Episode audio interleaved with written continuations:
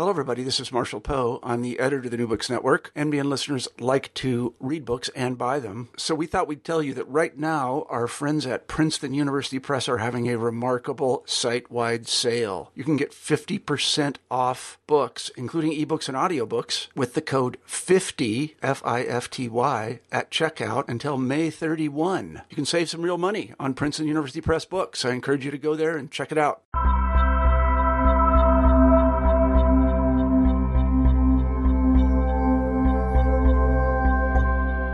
Welcome to New Books in Religion.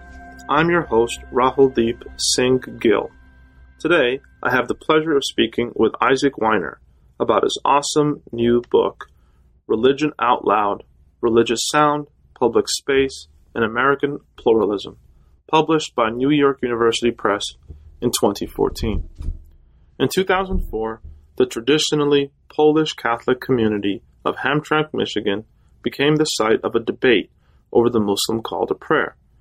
Members of the Hamtramck community engage in a contest about the appropriateness of sound and its intrusion into public space. In Religion Out Loud, this example is one of three cases that Isaac Weiner studies in order to investigate the role of sound in the American religious public sphere. Weiner, assistant professor of religion and culture in the Department of Comparative Studies at The Ohio State University, offers a rich an eminently readable account of how sound matters to religion in public life. We learn that the debates over noise have a long history in the American religious landscape. These debates change as the constitution of American religious life changes, and as jurisprudence opens new questions about the nature of religion and its expressions. In our conversation, Professor Weiner and I discuss this history, how we came upon it, and what it can teach us about the future of American religious pluralism. Hello, everybody, and welcome back to New Books in Religion. I'm Rahul Deep Singh Gill, a host of this channel. Today, we'll be talking to Isaac Weiner about uh, his new book, Religion Out Loud Religious Sound, Public Space, and American Pluralism. Isaac, welcome to the show. Thank you so much. It's good to be here. Isaac, I wonder if we could begin the interview um, by you telling us a little bit about yourself, who you are, where you grew up, and and how you became interested in studying religion. Sure. Um, well, currently I am a assistant, assistant professor in the Department of Comparative Studies at the Ohio State University, uh, and I can tell you a little bit how I how I came to the field of religion. Um, I went to Yale University for my undergraduate degree and didn't really know what I wanted to study other than something in the humanities. I was drawn to courses on history and literature. And in all the various classes I took, I kept on finding myself writing papers uh, exploring religious aspects of literature, of history. Um, my senior year of high school, actually, I had read uh, Nikos Kazantzakis' The Last Temptation of Christ. And I was a uh, you know, I, I, grew up in a, I, I was Jewish. I grew up in a very Jewish suburb of Boston, Massachusetts. And I, honestly, I didn't know that much about Christianity. And I was really drawn to Kazantzakis' book and wanted to understand better why um, it was so controversial to many people. I started taking courses, especially on religion and literature, early in college, um, and found myself really drawn suddenly to the study of of other religions and trying to understand what religion meant to uh, to devotees. Um, at Yale, I took a number of classes with historians, with, as I said, literary scholars, um, and I, I found myself increasingly drawn to questions of religious contact. Uh, I tended to study two main areas. I did a lot of coursework at the time on early Christianity.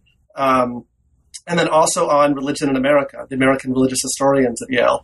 And in both time periods, I was I was drawn to the same kinds of themes, thinking about uh, really questions of religious difference and of religious contact, and what happens in in uh, heterogeneous social contexts when peoples of different backgrounds come together, um, and what kinds of new formations uh, uh come out as a result of those interactions. But when I graduated college, I didn't really have a plan to go on. Um, to study religion further. Graduate school was not uh, immediately on my horizon. Uh, I didn't really know what I wanted to do, uh, to be honest. And, and through a long, kind of complicated story, I ended up getting a job at a uh, private secondary school. It was a K through 12 prep school in Tampa, Florida. Uh, it was a um, Episcopalian day school, uh, nominally Episcopalian. The, the student the student body was about I think 30% Jewish and 15% Hindu, maybe 5% Muslim. Um, it had been founded in the early 1960s uh, both, I think, in, at a time, you know, a part of the, the white flight movement in American education history, and also response to school prayer decisions uh, at a time when many Protestant private schools had been founded. But over the decades, it had lost its religious identity. Um, and by the 1990s, there was very little religious identity at the school. There were there were no religion classes. There was no chapel. There was no chaplain. It was basically just a, a fairly um, ritzy prep school in Tampa with a with a religiously diverse student body. And in the late '90s, for a number of reasons, um, there was a, a, push at the school to bring religion back, but nobody could really under, nobody really was in agreement as to what that meant. Uh, uh, some people, I think, wanted a very strong Christian identity. Others wanted to uh, acknowledge the religious diversity of the school and and simply kind of recognize that and teach a very pluralistic kind of approach uh, to the teaching of religion. And after a long series of kind of compromises, this was all before I was there, they decided to create a new religious studies department. Um, and they hired me and an Episcopalian chaplain and one other teacher, the three of us, to help create a, a new religious studies program at this school. Um, and our challenge for the years that I was there was to craft a program that would introduce students uh, to the academic study of religion at the secondary school level while also um, uh, affirming in some ways their own religious identities and commitments, taking seriously the diversity of our student body, who they were, where they were coming from, um, in a way that embraced our student body while also uh, exposing them to the kind of the, the study of religion as an intellectual and academic enterprise. Uh, it was an incredibly challenging uh, few years that I was there of having to uh, try to um, meet the needs of a number of different constituencies, uh, most of whom I probably did not make happy at various times. Um, in the middle, my second year there uh, was 2001. So a month into my second year on the job, uh, the events of 9/11 happened, yeah. and suddenly the school looked to us, the new religious studies department, to try to make sense of it for the students and for the teachers. And our our our uh, position in the school changed dramatically as all of a sudden many people who um, uh, didn't necessarily want us there suddenly looked to us for something that was not what we thought we were there to do. Uh, so our own understanding of who we were and why we were there changed dramatically. Um, and all of this led me to think in a number of ways about uh, how we manage questions of difference, religious difference, racial difference, ethnic difference, um, gender difference, sexual difference, all, all these various forms of difference we talk about in the academy.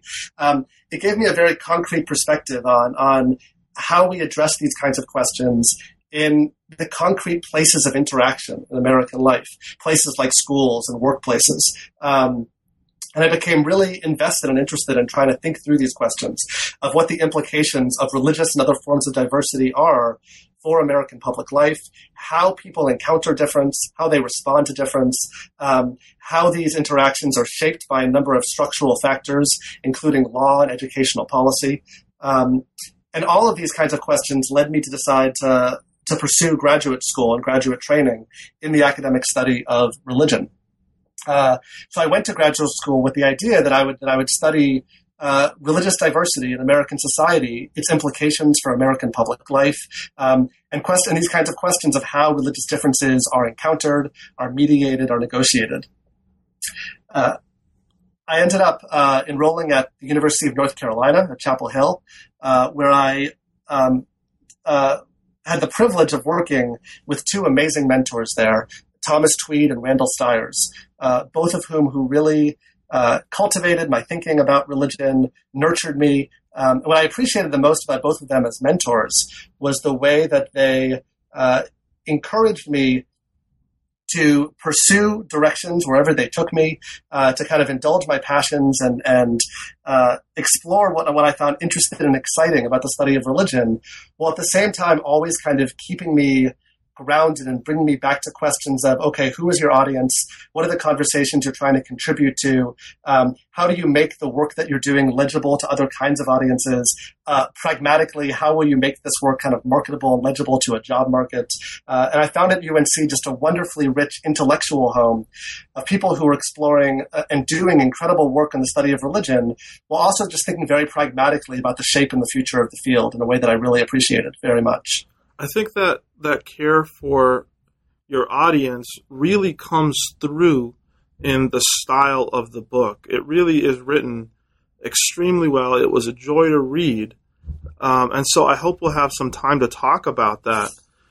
Can you tell us a little bit about how you got interested in the issue of sound? Because I've heard about the spatial turn in religious studies and this sonic turn is a, is a new groundbreaking uh, way to look at things. I think.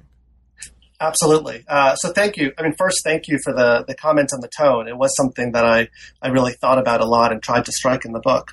Um, the sonic turn was was something that uh, honestly caught my caught me a little by surprise as well. Uh, in, in my other life, besides being a, a scholar or, or, academic interested in the study of religion, um, I'm a classically trained orchestral percussionist as well. I mean, I play various forms of percussion and drums, um, but but mostly a classical orchestral percussionist. And all through high school and through college, when I wasn't reading and studying religion or doing work for classes, uh, I was in the practice studio or rehearsals or always doing music. And yet, for me, those were always two very different sides of what I did. I enjoyed playing music and I enjoyed studying religion, and I never really brought the two of them together. And uh, by the time I was, it wasn't until actually I was very far into this book project that I realized I had actually brought them together. Um, so while it wasn't the music that brought me to the work, I realized that both of those interests were, I think, were always there in me and, and kind of naturally waiting to be brought out in some kind of conjunction.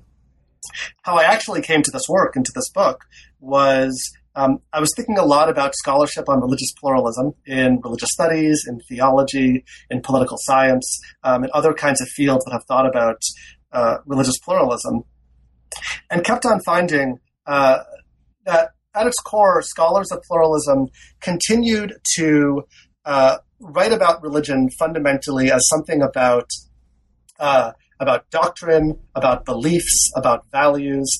Um, you know, a classic critique now in the field of religious studies that we often talk about, right? Religion being reduced to something fundamentally about belief or inward commitment. But I still found these ways of talking about religion largely predominating in conversations about pluralism.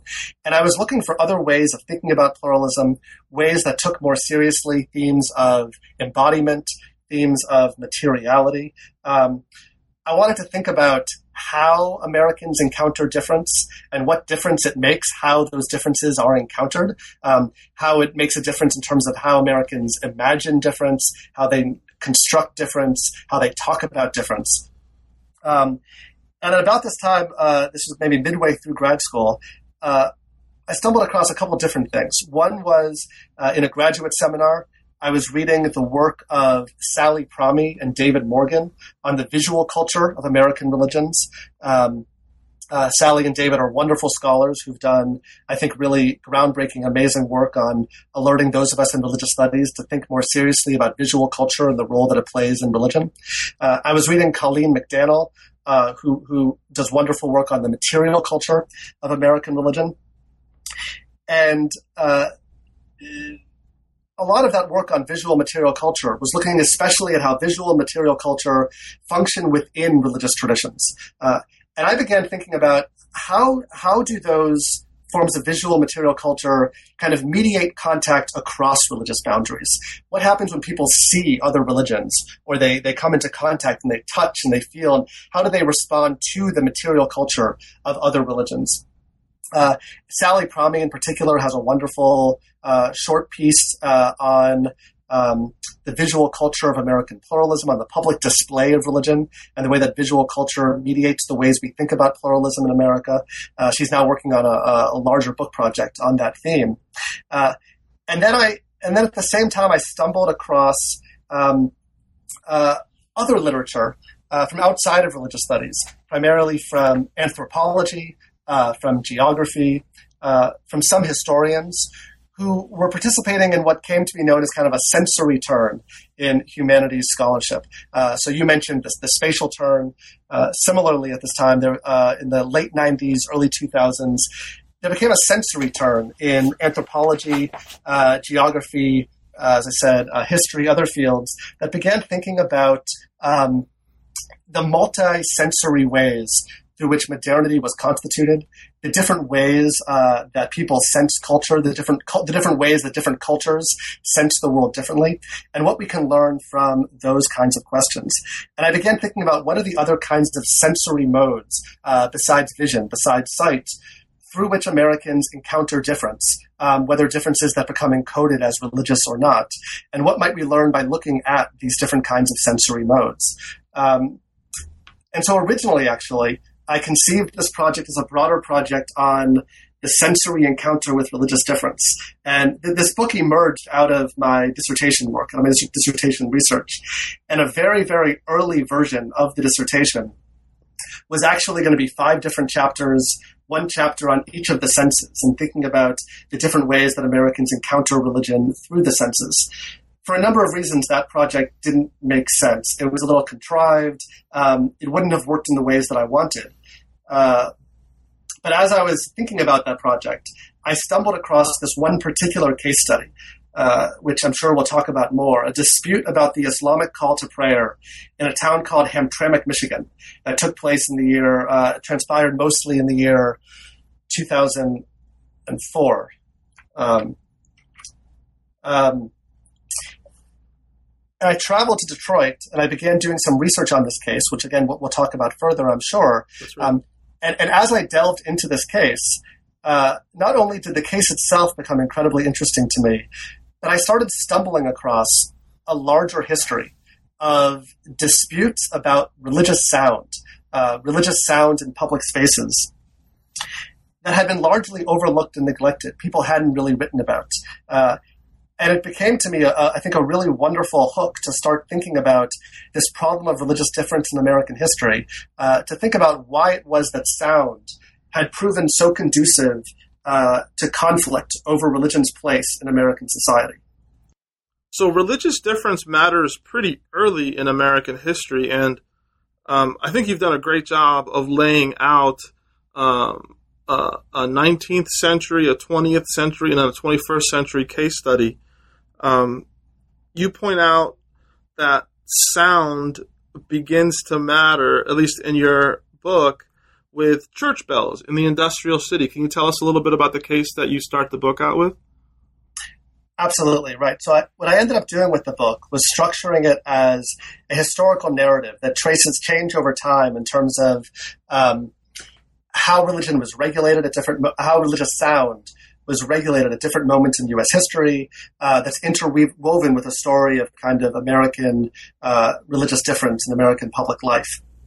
Um, when I first started stumbling across this history, uh, the first case actually from from earlier U.S. history uh, that I discovered was this fascinating case from 1877 in Philadelphia. Uh, it was a case that centered on a church in the Rittenhouse Square neighborhood of Philadelphia called St. Mark's.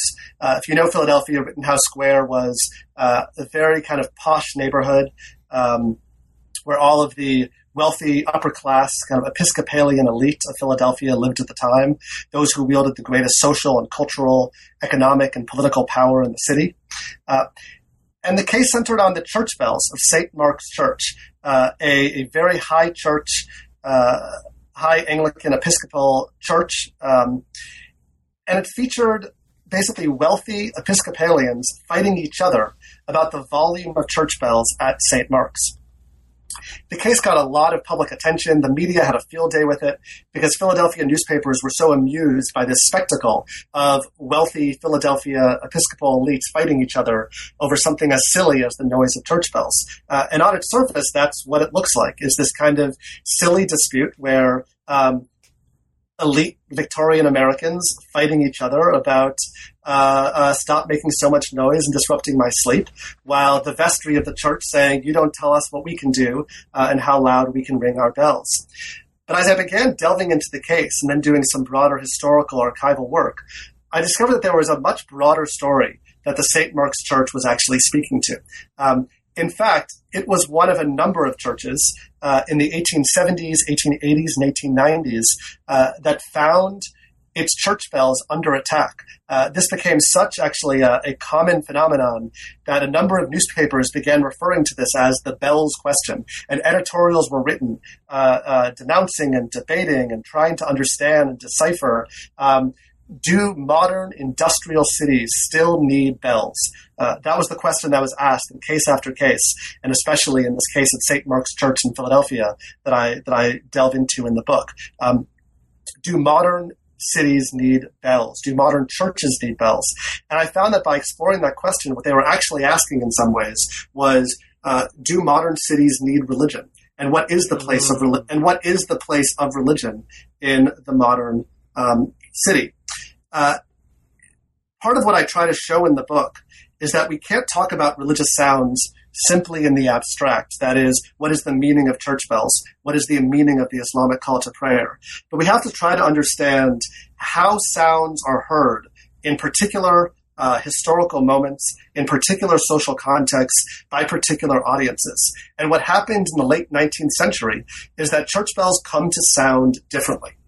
Right. Uh, for much of the 19th century, the sound of church bells had largely been taken for granted. That is, churches took for granted their right to ring bells. Um, at times, you find scattered disputes where people will be upset about the volume of particular bells, but certainly nobody would have thought to go to court to challenge a church's prerogative or a church's right to ring bells, as begins happening in uh, the 1870s.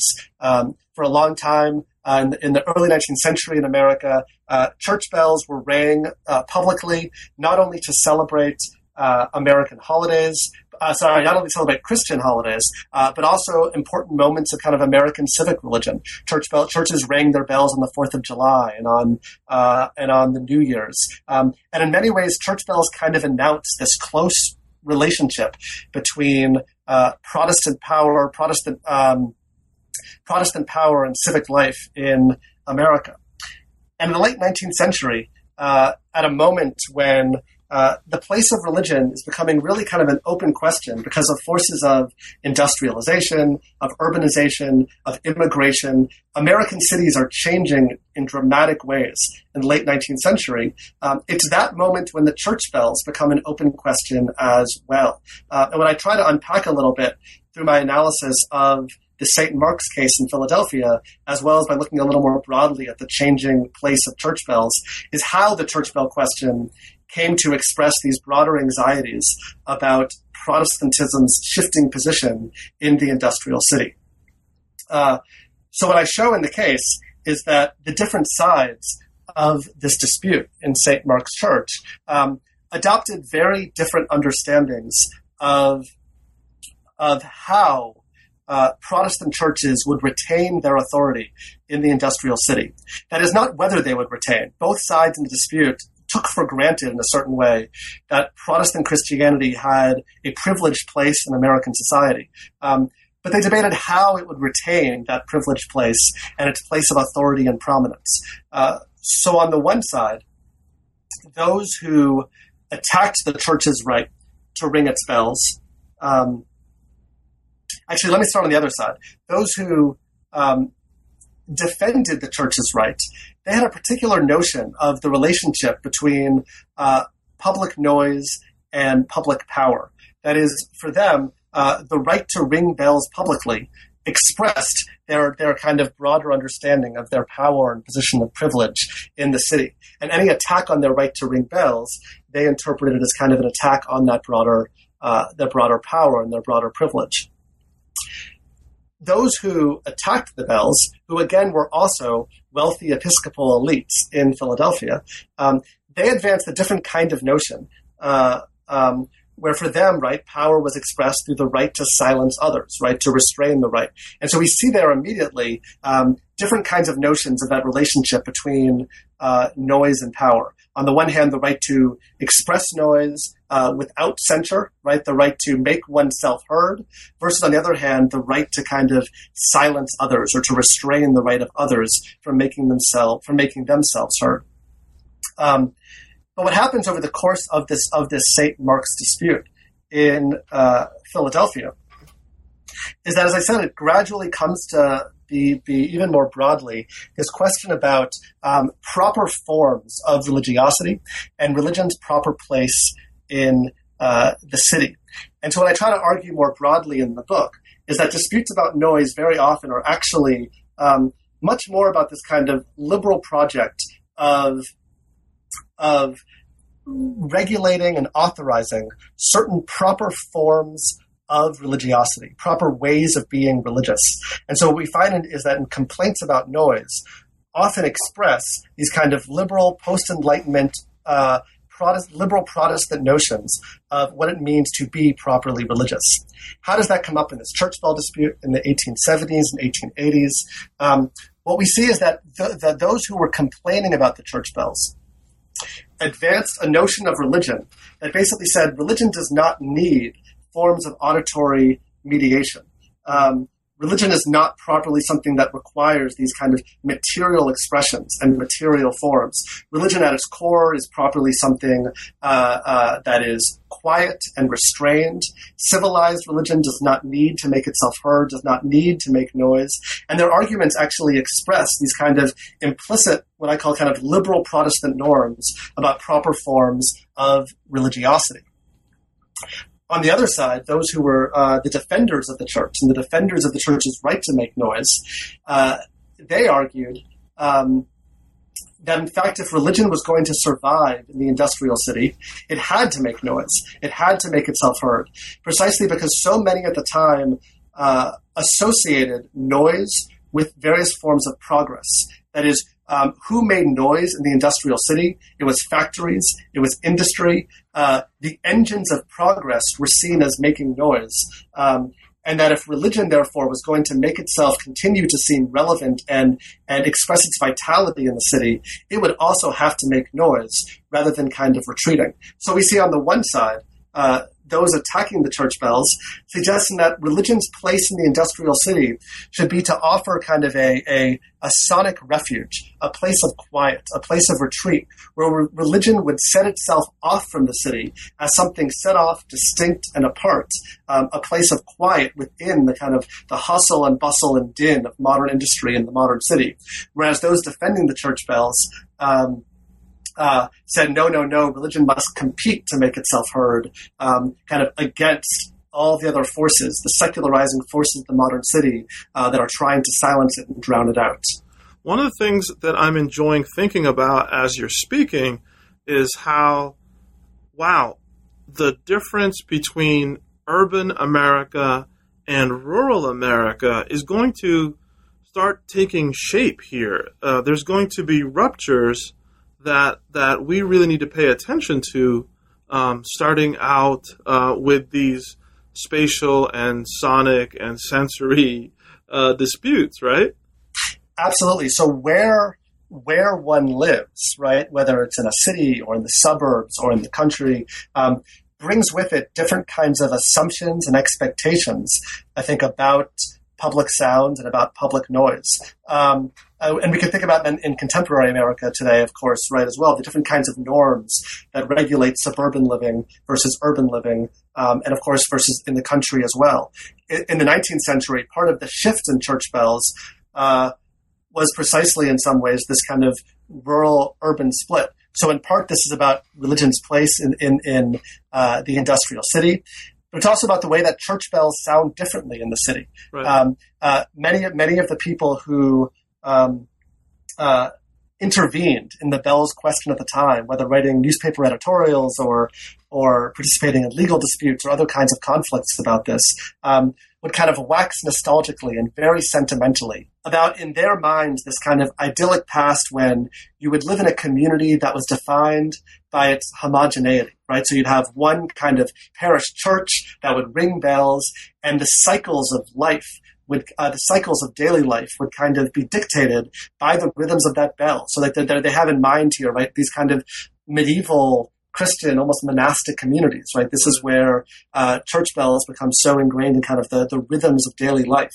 And in the modern industrial city, um, there's a sense that those rhythms have become destandardized and more individualized, and you're no longer living in a community defined by that kind of um, homogeneity, which of course probably never existed, right, in that in quite that nostalgic, sentimentalized uh, kind of form, but in a modern city marked by immigration, um, marked by diversification, marked by kind of dramatic heterogeneity of all sorts, right? This is religious and racial and ethnic heterogeneity of the modern city. Um, one can no longer take for granted uh, that the sounds of church bells would sound the same way. There was there's this wonderful quote that I include in the book um, by somebody who was very upset about the sounds of church bells in their neighborhood, and she basically says, "Look, uh, if we could guarantee that only Episcopalians would hear Episcopal church bells and Presbyterians would hear Presbyterian church bells, then this would all be well and good. Right. But it was the but it was the cacophony of of American denominationalism, right? The cacophony of clashing, competing um, American religious difference that struck out as particularly noisy to this woman. And there, I think it's noisy, right? Not just in a decibel level sense, but noisy that something was.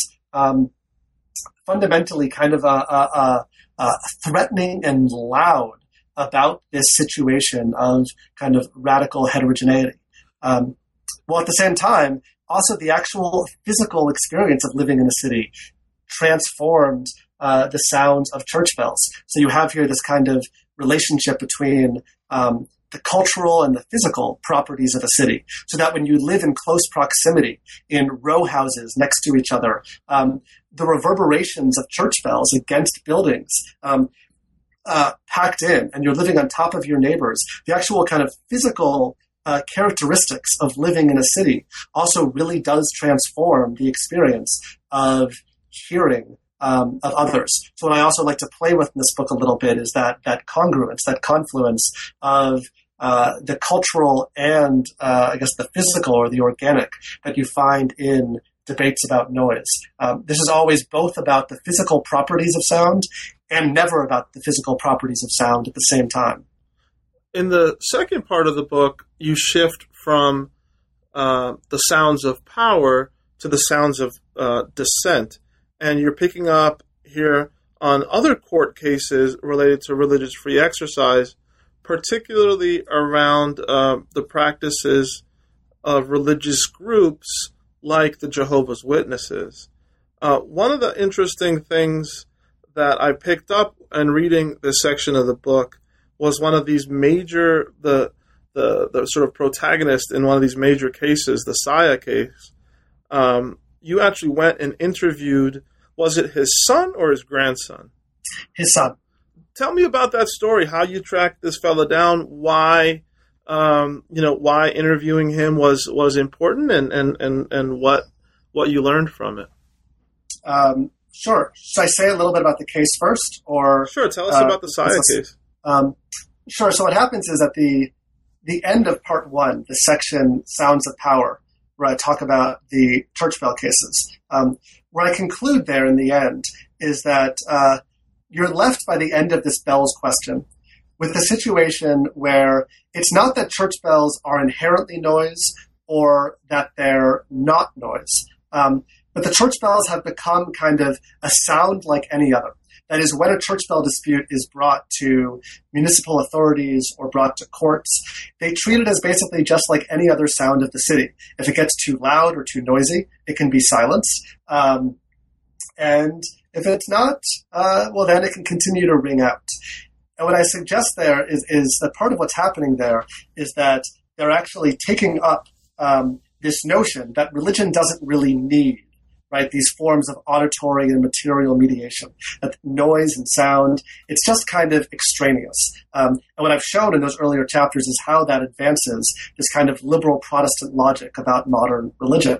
And so in the end, the church thought that its power was expressed by making noise.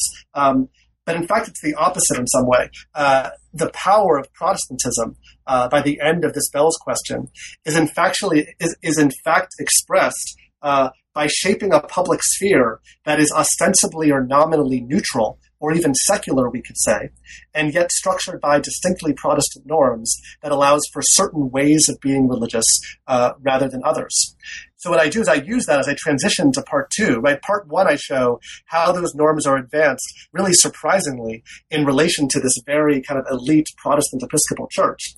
And in section two, I move towards looking at how then those same norms that come to be established through the church bill cases come to be applied against religious dissenters. Um, uh, groups that brought radically different ways of being religious to their public engagements and public encounters. So there I look at groups like the Salvation Army and the Jehovah's Witness, um, who were radically kind of uncivil, right, in the way that they loudly and stridently and adamantly uh, brought religion to American public spaces. So the Saia case that you introduced, um, it was a 1948 U.S. Uh, Supreme Court case that originates in 1946 in an upstate New York town called Lockport, New York. Um, and it was about a group of Jehovah's Witnesses who, um, uh, on a series of Sunday afternoons, take their sound car, that is a car that they had rigged up with a microphone and loudspeakers, amplifiers, and they begin driving around Lockport, New York, and parking it in public parks in Lockport and amplifying, kind of holding impromptu religious services in the public parks, uh, using their loudspeakers to broadcast uh, religious messages and religious services. And people in the park complained, and eventually the city prosecuted them under a noise ordinance uh, that required a permit uh, for the right to um, use loudspeakers or amplifiers in a public park. And this case eventually made its way up to the U.S. Supreme Court, which ruled on the case in 1948. And I suggest this is the first time the U.S. Supreme Court addresses this question of do religions have a right to make noise? Um, to get to your question, uh, throughout the book, I didn't want to rely solely on uh, legal records, on legal documents. And I did my best throughout the book to, to supplement uh, the legal records with a variety of other kinds of sources, whether it's traditional kind of historical archival work, um, uh, whether it's looking to more kind of, I did some ethnographic work when studying the call to prayer dispute in Michigan. Um, and in the case of the Saia case, um, uh, I spent some time doing kind of some local history where I went to Lockport and I, I kind of delved through the archives and the local history collection. But I also tracked down a few a few different people who had participated in the actual um, dispute back in 1946. Uh, and there were really two people I spoke with. One, as you suggested, was um, uh, Samuel Saia's son. Samuel Saia was the owner of the car um, at the heart of the dispute, and so it was he who was uh, uh, rung up. It was he who was found to be in violation of the city's noise ordinance uh, because he owned the car and the recording equipment. Samuel Saia passed away in the 1970s, but I was able to track down his son and speak to him about his recollections of the case. I was also able to find a, an elderly couple who live in upstate New York, um, uh, Jehovah's Witnesses, who the wife in the couple was actually there uh, the day that Samuel Saia was arrested back in 1946. Um, her father uh, was a Jehovah's Witness who was active um, in this uh, in the same community as Samuel Saia, and who would often go with him on these expeditions to drive their cars around neighborhoods. And he had brought uh, this woman. Um, her name is Eleanor Gale. Um, she at the time I think was uh, maybe six or maybe seven or eight years old. Um, and he had brought her with him on the actual one of these days in question when Samuel Saia uh, and her father as well was arrested for making this noise. Um, and so I went and I interviewed her and her husband. Her husband was not actually there on one of those days, but he had also been in the community at the time and knew many of the players. He had wonderful recollections of Samuel Saia. And so I was able to introduce the, interview this couple and also um, Samuel Saia's son about their memories and reflections. Uh, tracking them down was a challenge. Uh, I, I, can talk about process first, and then what I learned from them, um, especially uh, uh, for those who are out there who've either had this experience or uh, who want to go on this experience. Um, it was very difficult. I really wanted to try to find people, and what I was first struck by when I went to Lockport uh, was that nobody in the town who I met uh, I talked to local historians. I talked to city officials. I talked to. Um, it's, a, it's it's not a very big town. It's one of those towns where um, the people who have lived there have lived there for a long time, have long uh, uh, local memories and local knowledges.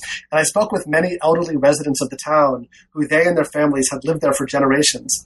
And what was amazing to me was that nobody had any recollection of this case ever happening. Hmm. Um, uh, uh this is a United States Supreme Court that originated in Lock, uh, United States Supreme Court case, Supreme Court case that originated in Lockport, and nobody had any idea. Um, there was a lot of other stories they told me about the town and its religious history, but this was a blip on the radar uh, for the people who I met in Lockport, and I was really puzzled by this. There's a, a Kingdom Hall, uh, a Jehovah's Witness uh, meeting place in Lockport, and I went there. Um, and it has pretty irregular hours, as many Kingdom Halls do, because most of their work is really, you know, out and, and witnessing to the public, whether it's door to door or other kinds of ways. Um, but I did find when they held weekly meetings, and I went to one of their meetings at the Kingdom Hall in Lockport, and I spoke with um, uh, a couple people there who were regular uh, um, attendees, kind of leaders in the community, and they also had no idea um, that Jehovah's Witnesses in Lockport had ever played a role in a major U.S. Supreme Court case. They had no recollection. They had never heard of Samuel Saia. Um, but one of them said to me, Look, there's this couple who live about 20 minutes away. If anyone knows about this, they will. And they gave me the phone number of Eleanor and John Gale, this couple who I ended up interviewing. Um, and sure enough, they actually um, uh, had very strong recollections of it and, and were able to tell me a lot about it. But even then, what I found fascinating was was precisely that disjuncture. That for the Gales, they had very strong memories of what a significant and important moment this case was. Mm. Um, Samuel Saia ended up winning uh, his Supreme Court case, and the Gales told me what this, what, what an incredible um, feeling of pride it was for Saia and for the Gales and for other Jehovah's Witnesses at the time um, to experience this kind of uh, this judicial uh, legal success in the courts. Well, at the same time, nobody in the town had any memory of this, and I was struck by that, and I, I thought about that in a number of ways that I can say a little bit more about. Um, meanwhile, I also I didn't know yet at the time. Uh, um, well, I guess I knew that Samuel Saia had passed away, or they were pretty sure that he had, although they hadn't kept up with him, and I, I didn't know he he might have still. Uh, I didn't know if I could track him down or his family. I did a number of searches. Saia is a pretty common name. It was hard to find. Um, but I looked, I knew that he had lived in Buffalo, not Lockport. And I found a number of Saias listed in the Buffalo white pages in the phone book. Or, um, and I just started calling them, figuring, hey, you know, what, what could it hurt? You know, and I, it was an absurd, it was an absurd moment of calling random strangers and saying, is there any chance that your father was once involved in a U.S. Supreme Court case about Jehovah's Witnesses back right. in the 1940s? Um, and most, of course, said, uh, "No, what are you talking about?" and, and quickly hung up on me. Um, but I finally tracked down one who said, in fact, um, "Yes, that was my father, but I don't know anything about it and don't want to talk about it. But my brother might." Um, and he gave me his brother's phone number. His brother lives in Florida now, and I called his brother, and it turned out he, the, his brother volunteered to me quite quickly. Uh, that father and the other brother had had a falling out years ago, and, and he doesn't like to talk about his father. Um, but this, but this son, the brother in Florida, um, uh, was quite eager to speak with me. In fact, he also, as a young child, had gone out with his father on these trips of sitting in his car and helping him um, uh, speak over the loudspeakers to announce services. Um, and he was quite eager to speak with me, and, and I learned from his recollections about the case. And again, for him, it was also quite important um, his memories of this dispute. I think these are but, one of the things. These are some of the things um, that make this this book so rich. Is all the different layers of of research uh, that went into it. But go on, you were going to say.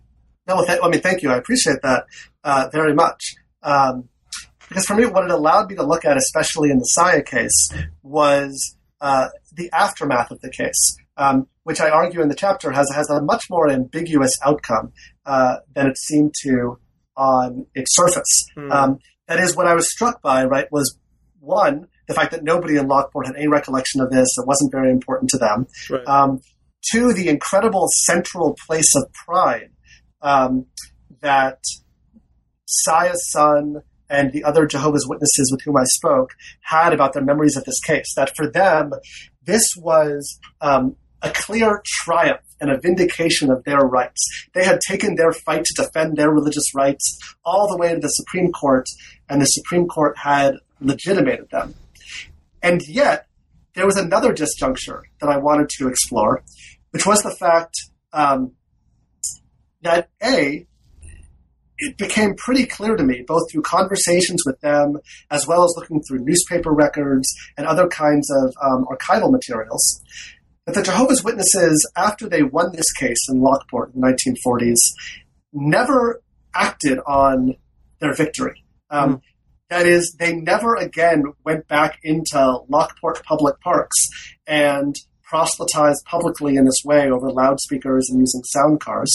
Um, and at the same time, in the aftermath of this court decision, for for a number of reasons that I go into in the book, um, the city of Lockport ended up rewriting its noise ordinance in a way that actually was more restrictive of the witness's right to publicly proselytize. So there was this odd disjuncture between the fact that the witnesses remembered, and this is what was so helpful to me to interview them and talk to them, was to get their recollections and their impressions, their memory of this as being an unmitigated success, victory, triumph. While the record to me seemed to indicate that it was far more ambiguous and and and what I wanted to play with was this tension that how could the Supreme Court kind of um, find for them, and yet the logic through which the court did it again allowed for kind of an even more restrictive regulatory structure that restrained their right to actually act on that victory.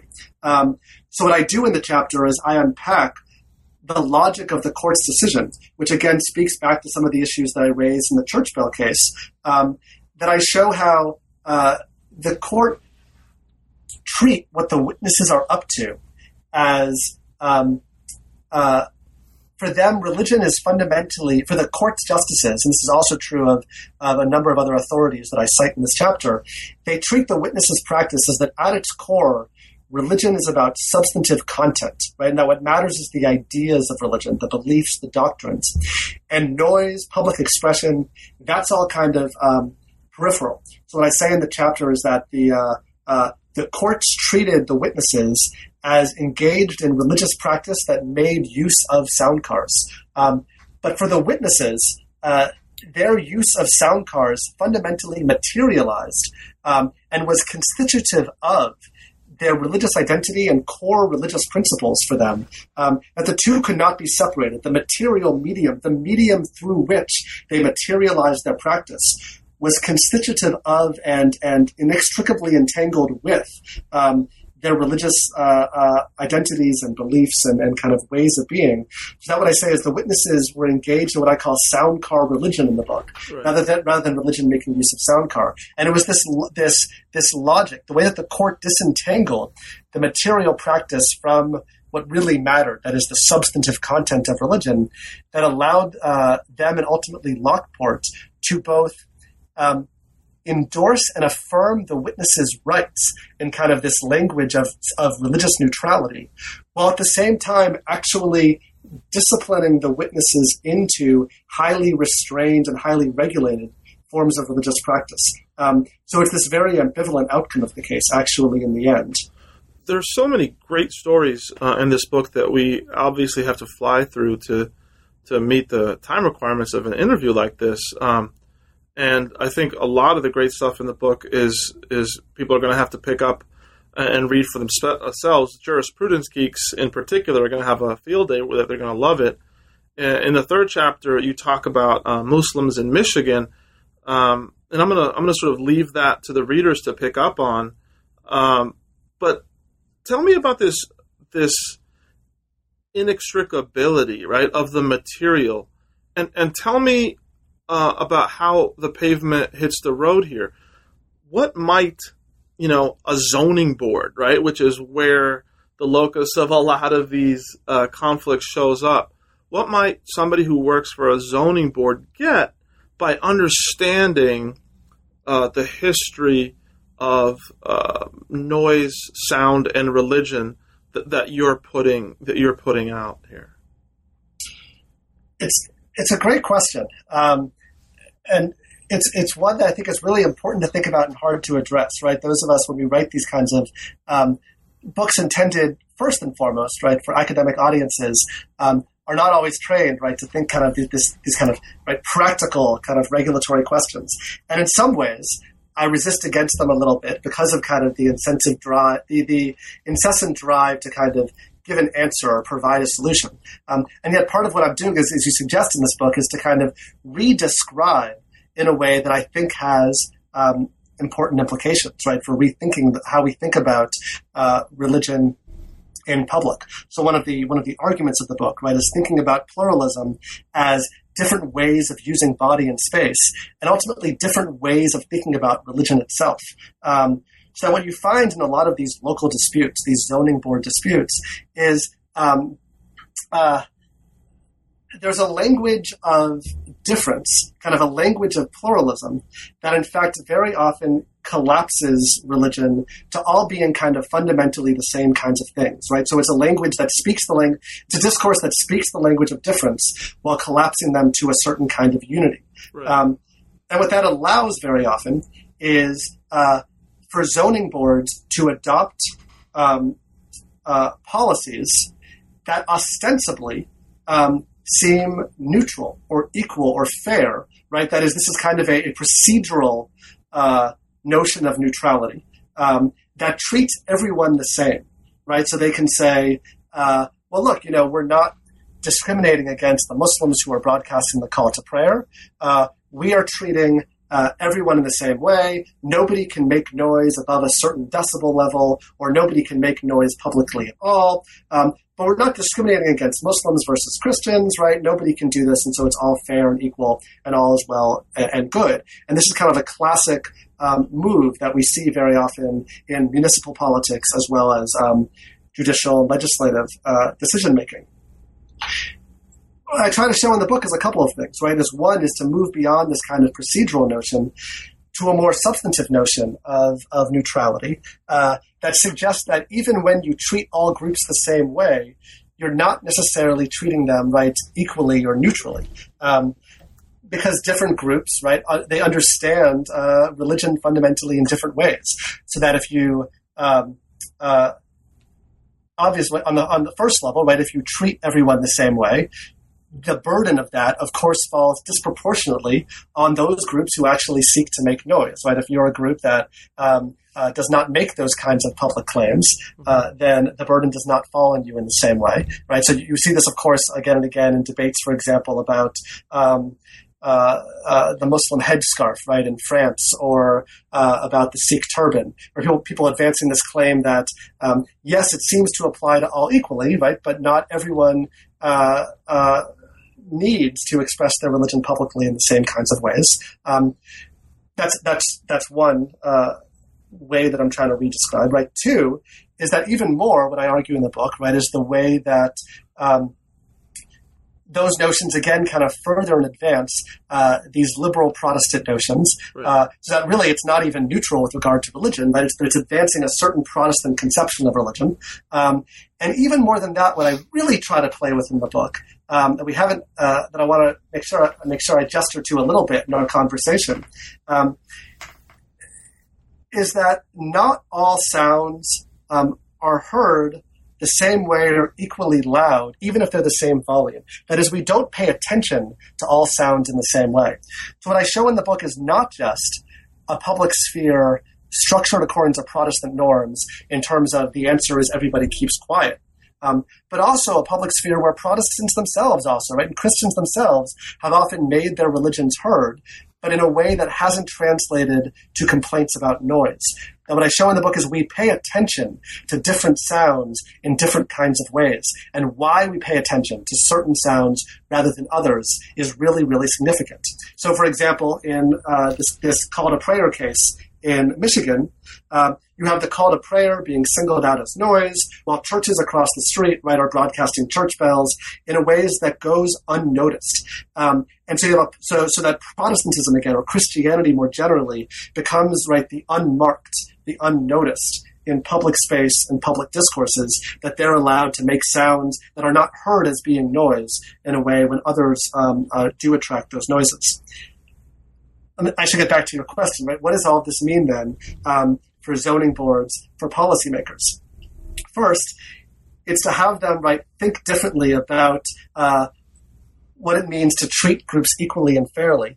And this is a, a, tall task, obviously, but to think about and take seriously the notion um, that different groups bring different kinds of claims um, uh, publicly, and that um, uh, uh, treating everyone the same is not necessarily equivalent, right, to treating everyone equally. And there's a whole large body of literature um, in legal theory and political theory on those questions, um, but that can be uh, quite difficult. Um, part of it also is a, is a much simpler notion, um, which is to think about how uh, um, local groups engage with each other around these these forums like municipal zoning boards, um, which is that very often um, uh, disputes get kind of crystallized down to a black and white, where everybody is a bigot or nobody is a bigot, mm. right? So you have disputes again and again about Hindu temples and Buddhist temples and Sikh gurdwaras and new mosques, um, where people complain about things, right, like parking and zoning and noise, trying to um, uh, stop the building of these new institutions. Um, and usually it gets reduced to either this is so obviously not about noise, these are just people who don't want these newcomers in the neighborhoods. Or on the other hand, um, noise can be right a real kind of a real quality of life issue um, that has real implications for living in a neighborhood. Um, and so I have a very modest intervention, right, which is simply to suggest um, that what's what's tricky at times, not always, at times it really is about one or the other, um, but what's, what can be very complicated and tricky about these noise disputes is precisely the impossibility of kind of disentangling um, those real concerns about quality of life what we might call the more illegitimate concerns, right, about, about bigotry and prejudice and anxieties about others um, that also shape the way these disputes play out.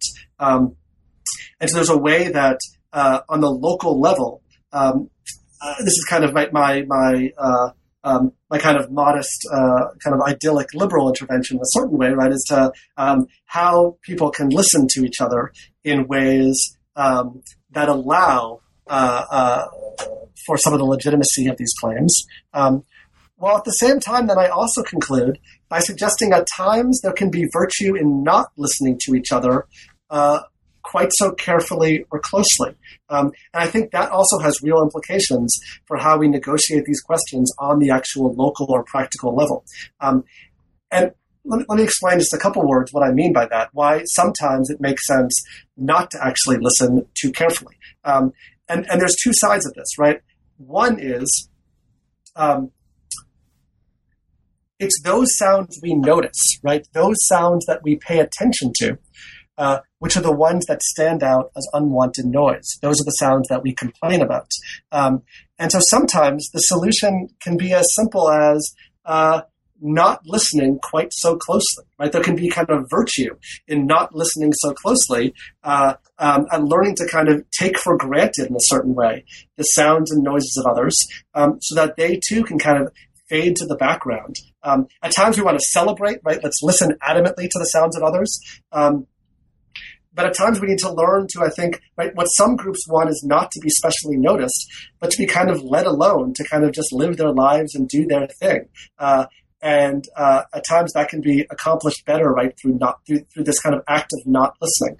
Um, and that goes as well for those kind of the liberal pluralists who want to encourage us always to to listen more attentively uh, to others and to celebrate the sounds and harmonies and um, uh, uh, right, kind of pluralistic, mellifluous melodies, right, of American um, diversity.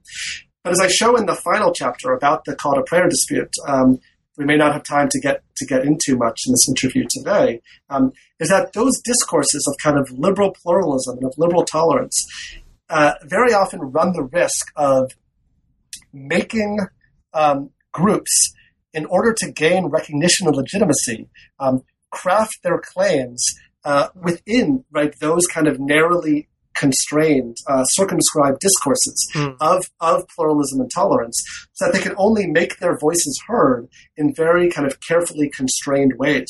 So even in the rush to celebrate difference, right, they, they end up running the risk of actually effacing um, of effacing those differences. Uh, so that at times, even right that that kind of that that uh, idealistic impulse um, to celebrate the sounds of others can actually call attention to those others, right, in ways that A, make us only listen to them um, according to pre kind of set or predetermined discourses and narratives, and also that continue to single out their sounds um, as being uniquely problematic or new or different while continuing not to pay attention to all of those kind of unmarked sounds that already structure um, our public spaces and that quietly speak uh, to questions of Christian privilege in American society. I think that's a really important, nuanced, and sophisticated idea that we all need to take uh, more seriously in issues of pluralism and and interfaith because uh, as someone who works in interfaith myself uh, and someone who you know is obviously not uh, in the Protestant majority, even in interfaith settings, right, the certain assumptions still set the table that other people are invited to. So exactly. I, am really glad that you raised that really important point. Uh, one thing that I want to make sure we talk about before uh, the interview is over is writing. Let me read here the first sentence of the first chapter of this book. I love it. The gods were probably the first to complain about human noise. And then you go and you quote from um, an ancient Akkadian epic poem. Why was it so important for you to craft this book in the way that you did? And um, how did you do it? Did it come naturally to you, or uh, is this? Do we not see all the all the work that went into making this kind of sausage here? Uh, first, let me just say thank you for the question and thank you for the kind words because I really, um, my hope with the book really was that it's one that is uh, um, eminently readable and accessible, and that I think makes important interventions um, but tries to wear its theory kind of lightly. Yeah. Um, uh, I was trained in a, a, a, my concentration at UNC, my PhD program was in, in religion and culture, and I was trained to think in, in you know in, in, theory of religion and cultural studies, and and um, uh, and I have that theoretical training. Um, but I believe strongly in kind of wearing that theory lightly as I try to craft an argument through stories in this book um, that I think will actually speak both uh, uh, to scholars and to um, a broader public that I take very seriously as my audience. Um, so on the one hand, this is a it was a calculated decision that I wanted my book to be eminently readable. Um, uh, I wanted to tell a book through case studies and through stories, precisely because I think that's where the work of pluralism happens in the in the United States right. is through particular moments and particular stories. And one of the one of the implicit arguments of the book precisely is we have to look at those concrete moments of engagement and learn from how it is um, that we encounter and engage with difference uh, in American society and American history. Um, but part of it also is that is actually simply how I write and how I think and how I talk. Um, you know, I, I, as I said earlier at the beginning of the interview, um, I went to graduate school after you know teaching you know in a K twelve prep school for several years, um, and I in some ways began to craft my voice as a scholar and really as an adult right after college in that experience of teaching and of translating um, academic work for multiple audiences uh, for secondary school students, for the parents of secondary school students, to whom I had to not only justify why I was there, but also I began offering classes to them, um, to community members. This was a prominent school in the community, and I spoke with them and tried to justify why the, what we were doing, creating this model of religious studies at the school. And I taught classes that were also for community members. Um, in graduate school, and now in, in my uh, first two positions, I, I previously taught at Georgia State University in Atlanta, and now I'm at Ohio State in Columbus. Um, uh, I take very seriously um, my position at public universities in graduate school and as a professor, where I think we have an obligation to the public uh, to translate our research in ways that makes it accessible and understandable. Um, I take my my students are always in the back of my mind. I wanted to write a book that could be used in undergraduate classrooms, mm-hmm. um, and I feel really gratified that I, I, I, know already that it has been used in that way. Um, I, I, hope to success, although I, can't necessarily judge or assess that. Um, uh, and so this is the way I think that I write naturally, that I, I write um, as both a scholar and a teacher, um, trying to, um, uh, again, not water down the theory. I, I, I, believe very strongly that my book makes important theoretical interventions. Um, and yet I wanted to do that in a way that would be, as I said, uh, readable um, and accessible in a way that I would hope would speak to um, a broad range of scholarly disciplines um, and a broad range of other kinds of audiences as well. So tell us something uh, about what you're working on now. What are you writing and, and what's going on in your life? Uh, sure. Um, so th- there's a couple of projects that I'm working on, but one that I, am actually very excited about um, furthers this work again of thinking about the work that we do um, and it's uh, as a form of public engagement.